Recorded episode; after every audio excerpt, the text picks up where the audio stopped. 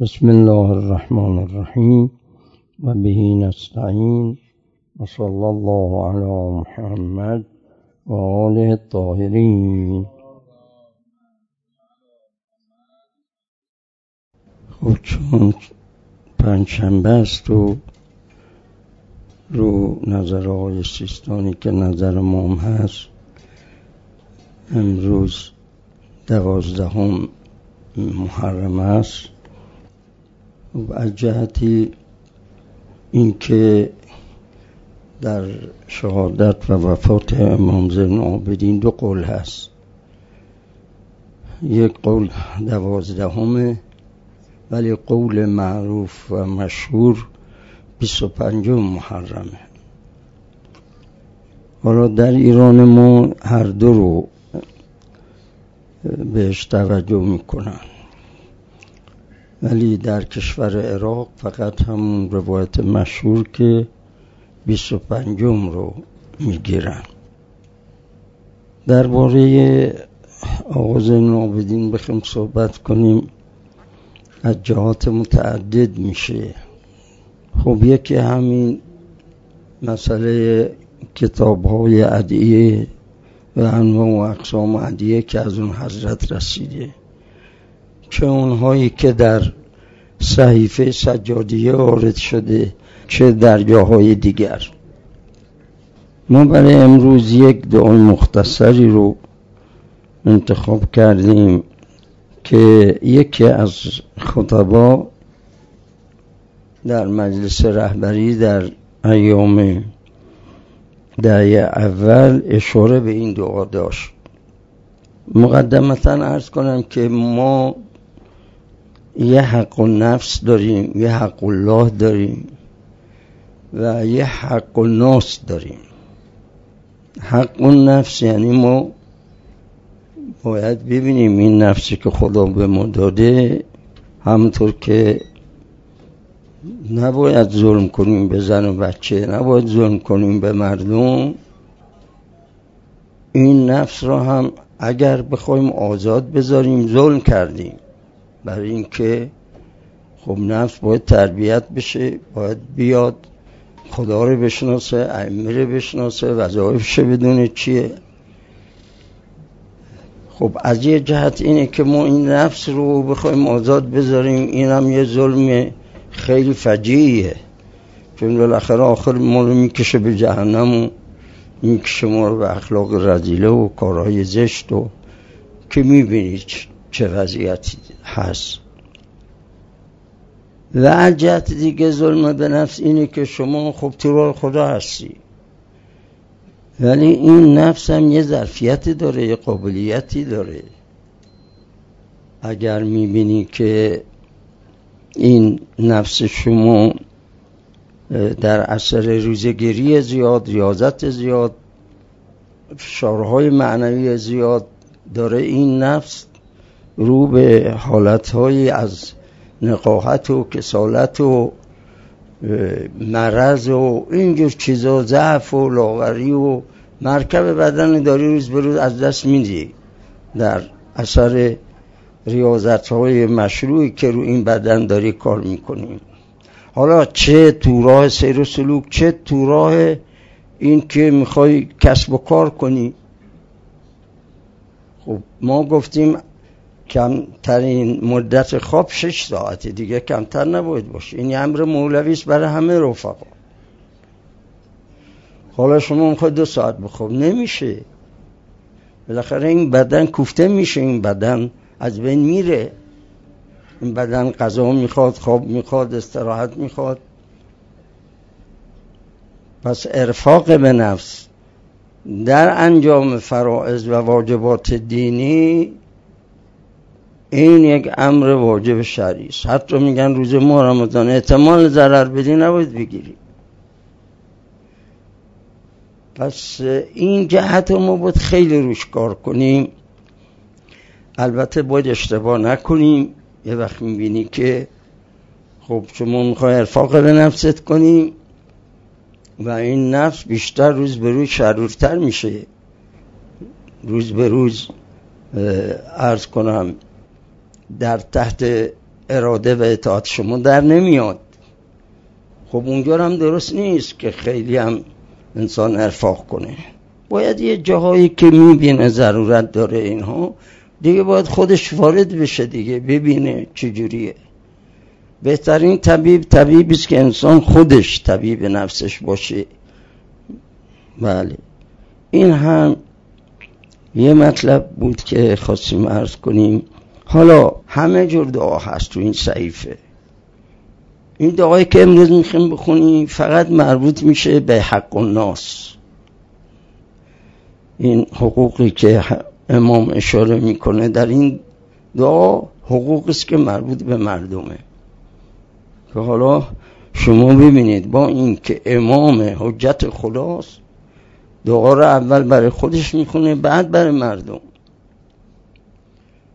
ولی چون مسئله خیلی خطورت داره اشاره می‌کنه. حق الله یه مسائلی که مربوط به خداست اونجا هم ما نباید کتابیم ولی حق الناس یه جوری که تا این بنده خدا نگذره خدا هم نمیگذره.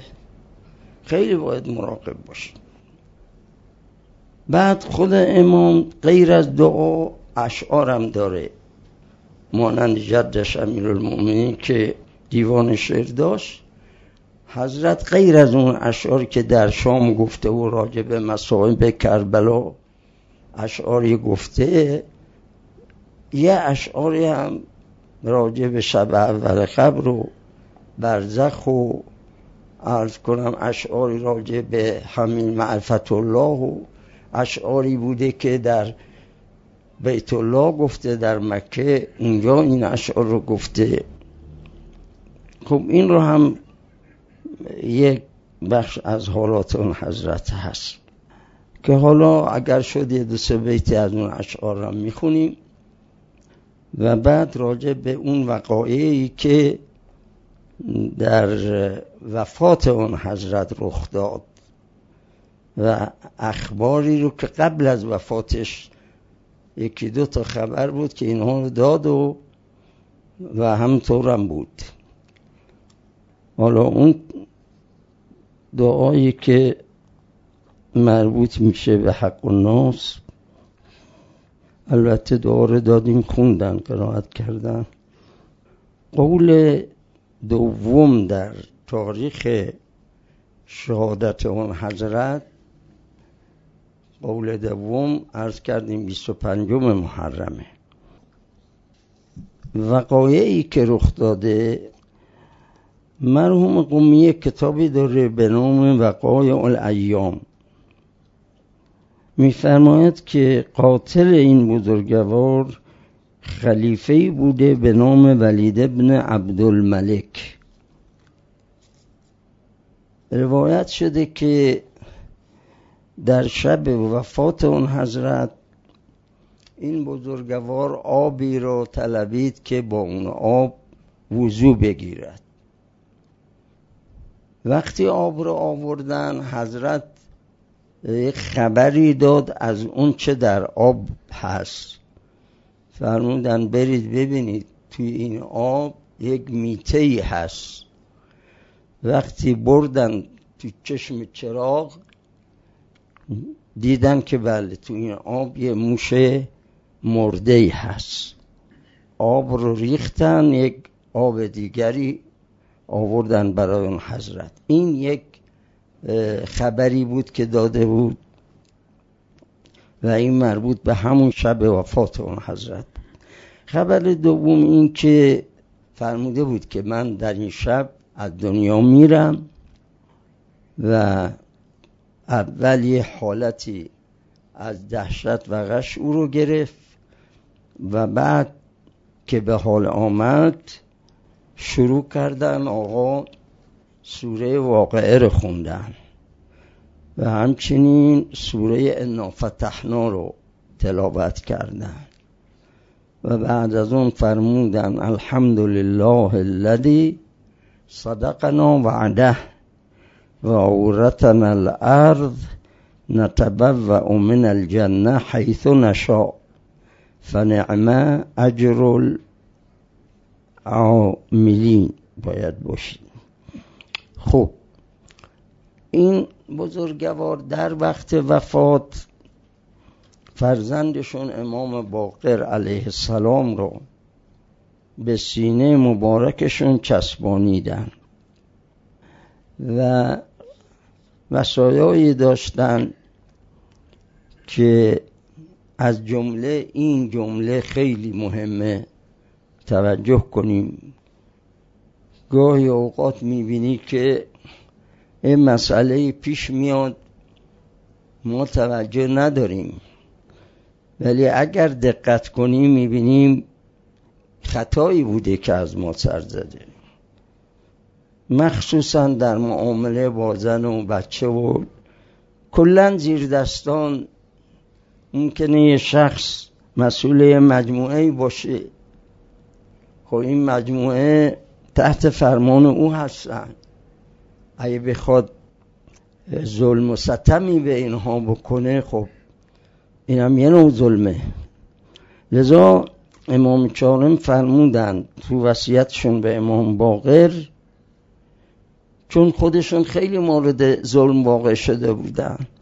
فرمودن زنهار ستم مکنید بر کسی که یاوری بر شما غیر از خدا نداره. نمی‌تونه از خودش دفاع کنه. هیچ ها رو یاوری نداره. شما یارش که باید بهش یاری بدی.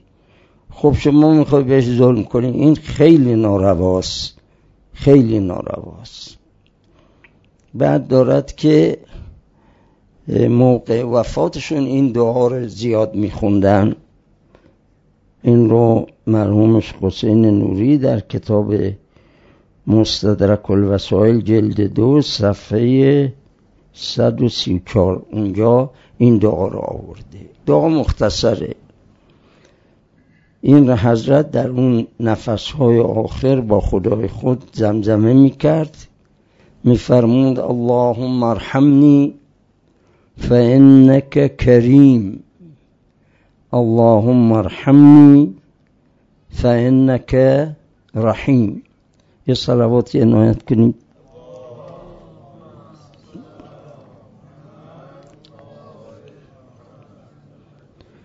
این دعایی که از صحیفه سجادی خواستیم براتون شهر و توضیح بدیم دعایی است که شمارش سی و هشته حالا بعد می‌تونید مراجعه کنید.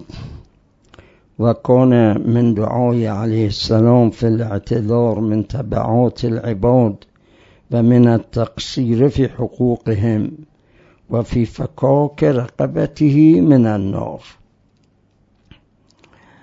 دعا اولش اینه. اللهم انی اعتذر الیک من مظلوم ظلم به حضرت هفت مورد هست. الا یکی یکی میشماری. این مربوط میشه به همین توصیه که امام سجاد کرد که زنهار زنهار ما با ظلم کنیم به کسی. حضرت با خدای خود عذرخواهی می‌کنن که خدایا ممکن است مظلومی آمده باشه چون در یه جا داره که من گناهانم رو در این مدت عمرم ممکنه یادم رفته باشه عده از گناهانم فراموش کرده باشه. ولی تو که خدا فراموش نمی کنی یه مظلومی آمده و ظلمش هم از جانب من شده. یا این که ظلمش از جای دیگه شده از من طلب یاری کرده و من کوتاهی کردم درباره او. امام حجت خداست ببین چگونه در این دعا با خدا صحبت می‌کنه. مورد دوم و من معروف اسدی الی فلم اشکر. احسانی هدیه اکرامی از شخصی به ما شده خب باید ما در مقابل این احسان تشکر کنیم. می‌بینی که نه این مسئله رو خیلی کوچک گرفته. و این هدیه و احسان رو انگار نه انگار بهش احسان کردن. اینم مورد دوم. مورد سوم و من مسیء اعتذر الی فلم اعذرها مسیع یعنی اون که بدی می‌کنه. یه شخصی میاد بدی می‌کنه به شما بعد پشیمان میشه میاد به شما عذرخواهی می‌کنه. این گاهی اوقات بین زن شوهرم اتفاق میفته. میاد عذرخواهی می‌کنه می‌بینی نه. هیچ اصلا قبول نداره عذرشه. و عذرش نمیپذیره. و چه بسا مثلا از خونه بیرونش کنه. بفرسته خونه پدرش یا کارایی بکنه که بعضی می‌کنن دیگه. و من دیفاقت مورد چهارم. سألنی فلم اوثره. یه صاحب فاق فاقه یعنی یه آدمی که گرفتاری داره فقری داره نیازی داره نیازمنده میاد به شما از شما کمک می‌خواد شما هم توانش داری. فلم اوثره. من هیچ گونه کمکی به اون نداشته اینا همه حق و ناس ها.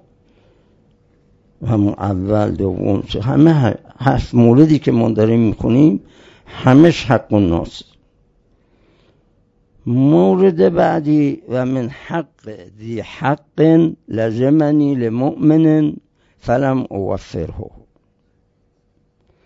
یه حقی از گذشته به گردن من آمده مثلا فرض کنید شما رفتی قرضی کردی از کسی مقدارش دادی و یه مقدارش مونده در اثر گذشت زمان ممکنه اون طرف هم فراموش کنه مطالبه نکنه. ولی شما خودت می‌دونی که این طلب داره. و من حق زی حق صاحب حقی حق داره بگردن و این حق از نظر شرعی لازم منی ملزم شدم که من باید ادا کنم. اون هم برای کی؟ برای نفری که مؤمن بوده. کافر نبوده که لمؤمنه. فلم اوفره من ادا نکردم.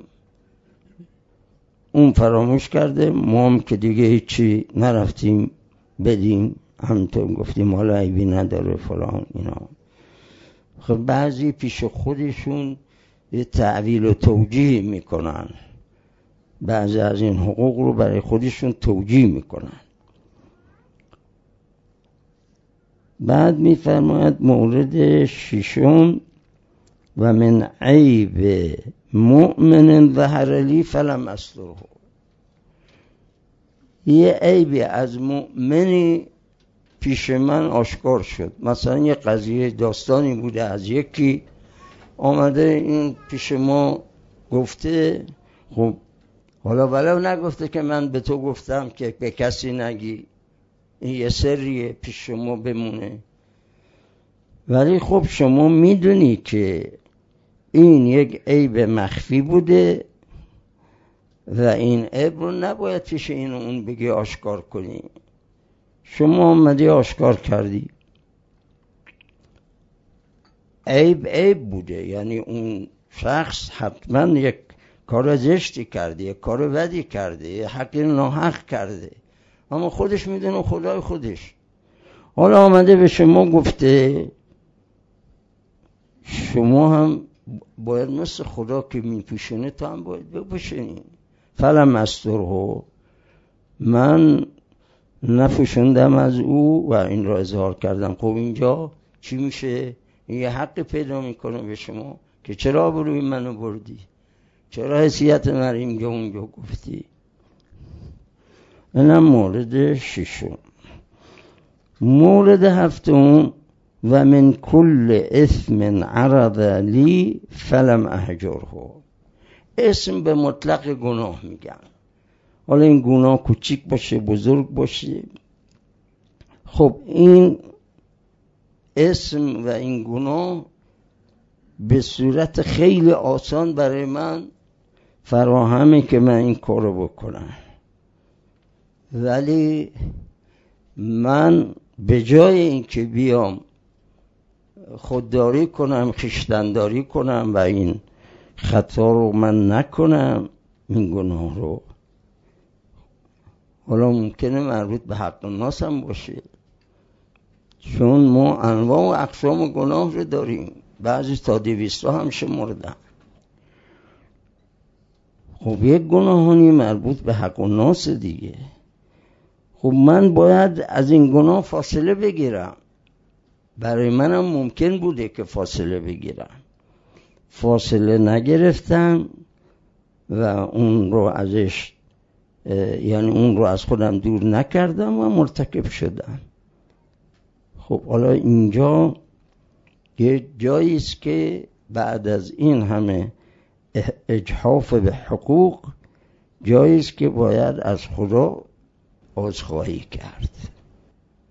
چون در یک جایی من دیدم که اگر شما دسترسی نداشتی که اون شخصی که حقش رو شما اجحاف کردی نمی‌تونی به وجه او رو پیداش کنی رازیش کنی اینا. داره که شما خدا رو بگیر. با خدا صحبت کن. چرا؟ چون جان همه دست خداست دیگه. همه حساب ها دست اونه. به خدا بگو خدایا این حالا مرده زنده هر جا هست بنده توست تو هم می‌دونی. منم بنده تو هستم. خدایا تو می‌تونی اون رو از من راضیش کنی. این رو از خدا بخون. لذا می‌بینیم که امام زین عابدین همه اینها رو آورده تو درگاه خدا و با خدا مطرح می‌کنه. اعتذر الیک یا الهی منهن و من نظائرهن. نظائر یعنی این هفتا رو خب حضرت نام برد که چیه؟ نظائر چی میشه؟ نظائر اونه که نظیر اینها هست. بازم هست دیگه از حقوق. اعتذار ندامه.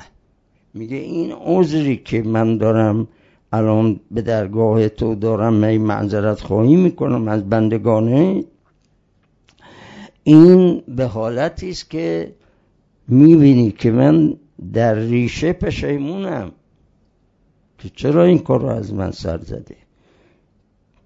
در نفسم چون ببینید یه وقت اینه که انسان فقط میره دعای توبه می‌خونه استغفار می‌کنه ولی تو واقعیت درونش هنوز اونجا یه نوع ندامتی پیش نیامده. حتی بعضی علما میگن توبه اصلش ندامته. اگر ندامت نباشه به در نمی‌خوره. لذا اینجا حضرت قید می‌کنن که تو می‌بینی که من الان پشمون شدم و آمدم در پیشگاه تو از تو می‌خوام. یکون واعدا لما بین یدی من اشباههن. که این از طلبی به درگاه تو باید مرا متنبه کنه آگاه کنه بیدار کنه که دیگه از من اینجور خطاها سر نزن بعد میفرماد فصل علی محمد و وجعل ندامتی علی وقعت فیه من الزلات و عزمی علی ترک ما یعرض لی من السیئات. میگه این ندامت باید خدا باعث بشه که من این زلات و این لغزش ها رو همیشه تو نظرم بیاد و فاصله بگیرم. و هر وقت که یک سیعه امر بله زشتی یه خلق بدی یه حق و ناسی پیش میاد اینها من فورا خودم آلوده نکنم فورا از اون چیزایی که برام پیش میاد ممکنه نفسم هم بخواد لذت ببره ولی باید کشتنداری کنم. به من یه همچه عظیمتی عنایت کن. بعد فرموده که اگر این توبه واقع بشه توبه نسوح باشه توبتا توجبلی محبتک. توبه این گونه موجب محبت خدا میشه. خداوند از بندهش توبه ای رو میطلبه. شب جمعه است. توبه ای رو میطلبه که هم توبه واقعی باشه. و بعد شما احساس کنید که با این توبه یه تکونی خوردی. با این توبه تو دلت محبت خدا پیش آمده. اینا رو باید احساس کنی. تغییر رو باید انسان با توبه احساس کنه. ما همیشه گفتیم به رفقا که این اربعینیات این اسکار این اوراد این برنامه کلا برای اینکه ما در خودمون یه جهشی یه تغییری ببینیم. و اگر فرمولی ما بخوایم انجام بدیم همینطور بدون اینکه اثر اون رو در خودمون ببینیم خب این خیلی موثر نیست. بعد فرمونده آخر دعا یا محبت توابین. ای خدایی که تو توبه کنندگان رو دوست میداری. صلوات عنایت کن.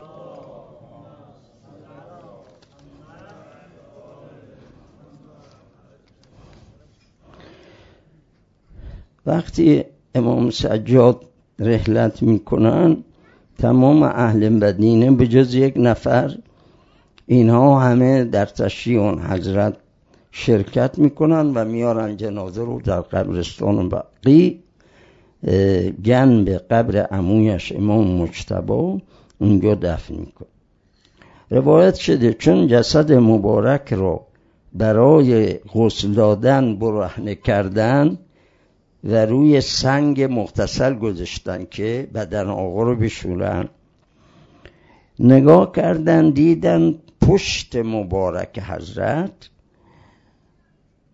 از انبانهای تعام و سایر چیزا که بر دوشش می‌کشید. این حالت رو در همه ائمه گفتن هست. در آقا امیرانون که مشهوره که این شب به شب یه گونی داشت و پر می‌کرد خرما و گوشت و تمام و می‌برد. نصف شب اینجا اونجا. یه جوری که اصلا نمیشناختنش بعد از شهادت متوجه شدن که این آقا المؤمنین بوده. حالا برای امام سجاد همینگن وقتی خواستن غسل بدن دیدن پشت آقا مثل زانوی شطور چجوری؟ تمیب می‌گیره. اینجوری پشت آقا برآمدگی داشت مثل زانوی شطور از بس که این گونی ها رو شب به شب برد و برای فقرا و زنهای بیوه و ایتام و اینها برد تقسیم می‌کرد در خونه ها می‌داد اینها. این از ارز کنم شیوه های اخلاقی و عملی اون حضرت. و باز نوشتن که آقا زین العابدین یه ناقه شتری داشت که بیست و دو مرتبه با این ناقه رفته بود کجا؟ از مدینه به مکه. و روی این ناقه حج رو انجام داده بود. و نوشتن یک تازیانه به این حیوان نزده بود. تو این مدت 22 سال یک تازیانه به این حیوان نزد. حالا ببینید که این ناقه چه کار کرده با قبر حضرت. ببینید چه و متوجه شوید که حیوانات صاحبشون نمی‌شناسن. حیوانات صاحبشون نمی‌شناسن. همین پرنده قناری که میاری تو خونه همین می‌شناسه شما. اگه به آبونانش نرسی می‌تونی برسی برس. نمی‌تونی حروم نگرش داری. آزادش کن یا به پرونش یکی بده که اون برسه به نونابش اینجاست که نوشتن که بعد از دفن آقا همین ناقه که روش به مکه رفته بود همین ناقه از اون جایگاهی که میگن حضیرت الابل از اونجا میاد بیرون و از خونه می‌زنه بیرون خودش میره میره کجا؟ قبرستان و قبری که تا به حال ندیده بوده. قبر پیدا می‌کنه. خب وقتی که پیدا کرد میگن میفته روی قبر. سینهش میماله به خاک قبر. این حیوان سینهش میماله به خاک قبر آقا. و فریاد و ناله کرد و آب از دیدگانش ریخته شد. یعنی قطرات اشک دیدن که از چشمانش بیرون آمد. رفتن به فرزند امام دین امام باقی خبر دادن که آقا ناقه پدرت آمده قبرستون. آقا تشریف آوردن. قبرستان به ناقه فرمودن که ساکت شو. ساکت شو برگرد. خدا برکت دهد برای تو. میگن خب دستور حضرت برگشت. ولی بازم تموم نمی‌کنه ها. برگشت به دستور حضرت و بعد از گذشت اندک زمانی باز برگشت. باز برگشت به قبرستان رفت سر قبر امام زین عابدین و همینطور هی ناله ناله می‌کرد سر قبر تا سه روز کارش همین بود. تا سه روز هر روز می‌رفت. تا اینکه دیگر همون کنار قبر بله جون داد. امام سجاد در سن پنجاه و هفت سالگی به شهادت می‌رسند. و بعد از واقعه کربلا قریب سی و پنج سال زندگی می و در این مدت هر وقت می‌خواستن آبی بنوشن تعامی بخورن اسیری رو می‌دیدن. بچه شیرخاری رو می‌دیدن قصابی رو می‌دیدن. سر گوسفند رو داره زبه می‌کنه. آیا این گوسفند آب دادی؟ گفت ما قصابان قبل از زب باید اول آب بدیم. یه دفعه صدا گریه آقا بلند قصاب پدرم حسین را. از این گوسفندم کمتر دانستم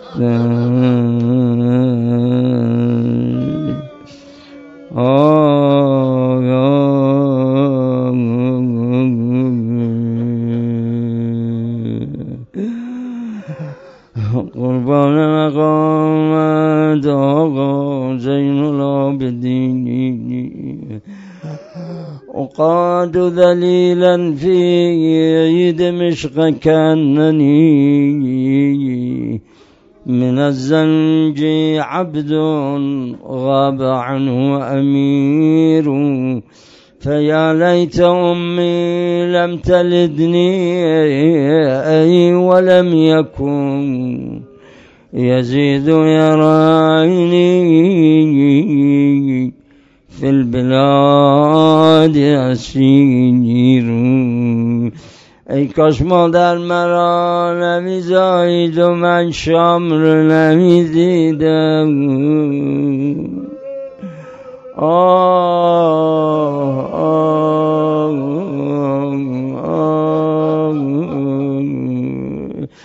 چه کردن با خاندان پیغمبر؟ این گونه ما مرزهان می کند خدایا.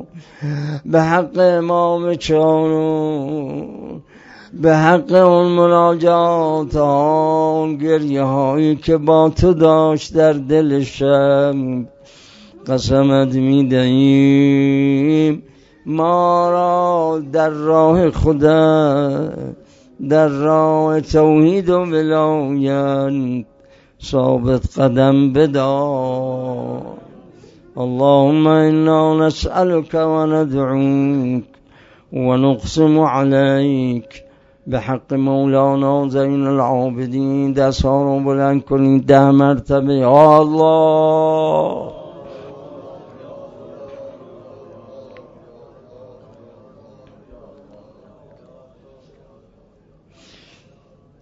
إلهنا ومولانا وسيدنا وحبيبنا وطبيبنا. اللهم انصر الإسلام وأهله واخذل الكفر وأهله. اللهم عجل فرج إمامنا واجعلنا من أنصاره وأعوانه. اللهم فرج عن كل مكروب اللهم اقض دين كل مدين اللهم اشف كل مريض. رحم الله من يقرأ الفاتحة مع الصلوات.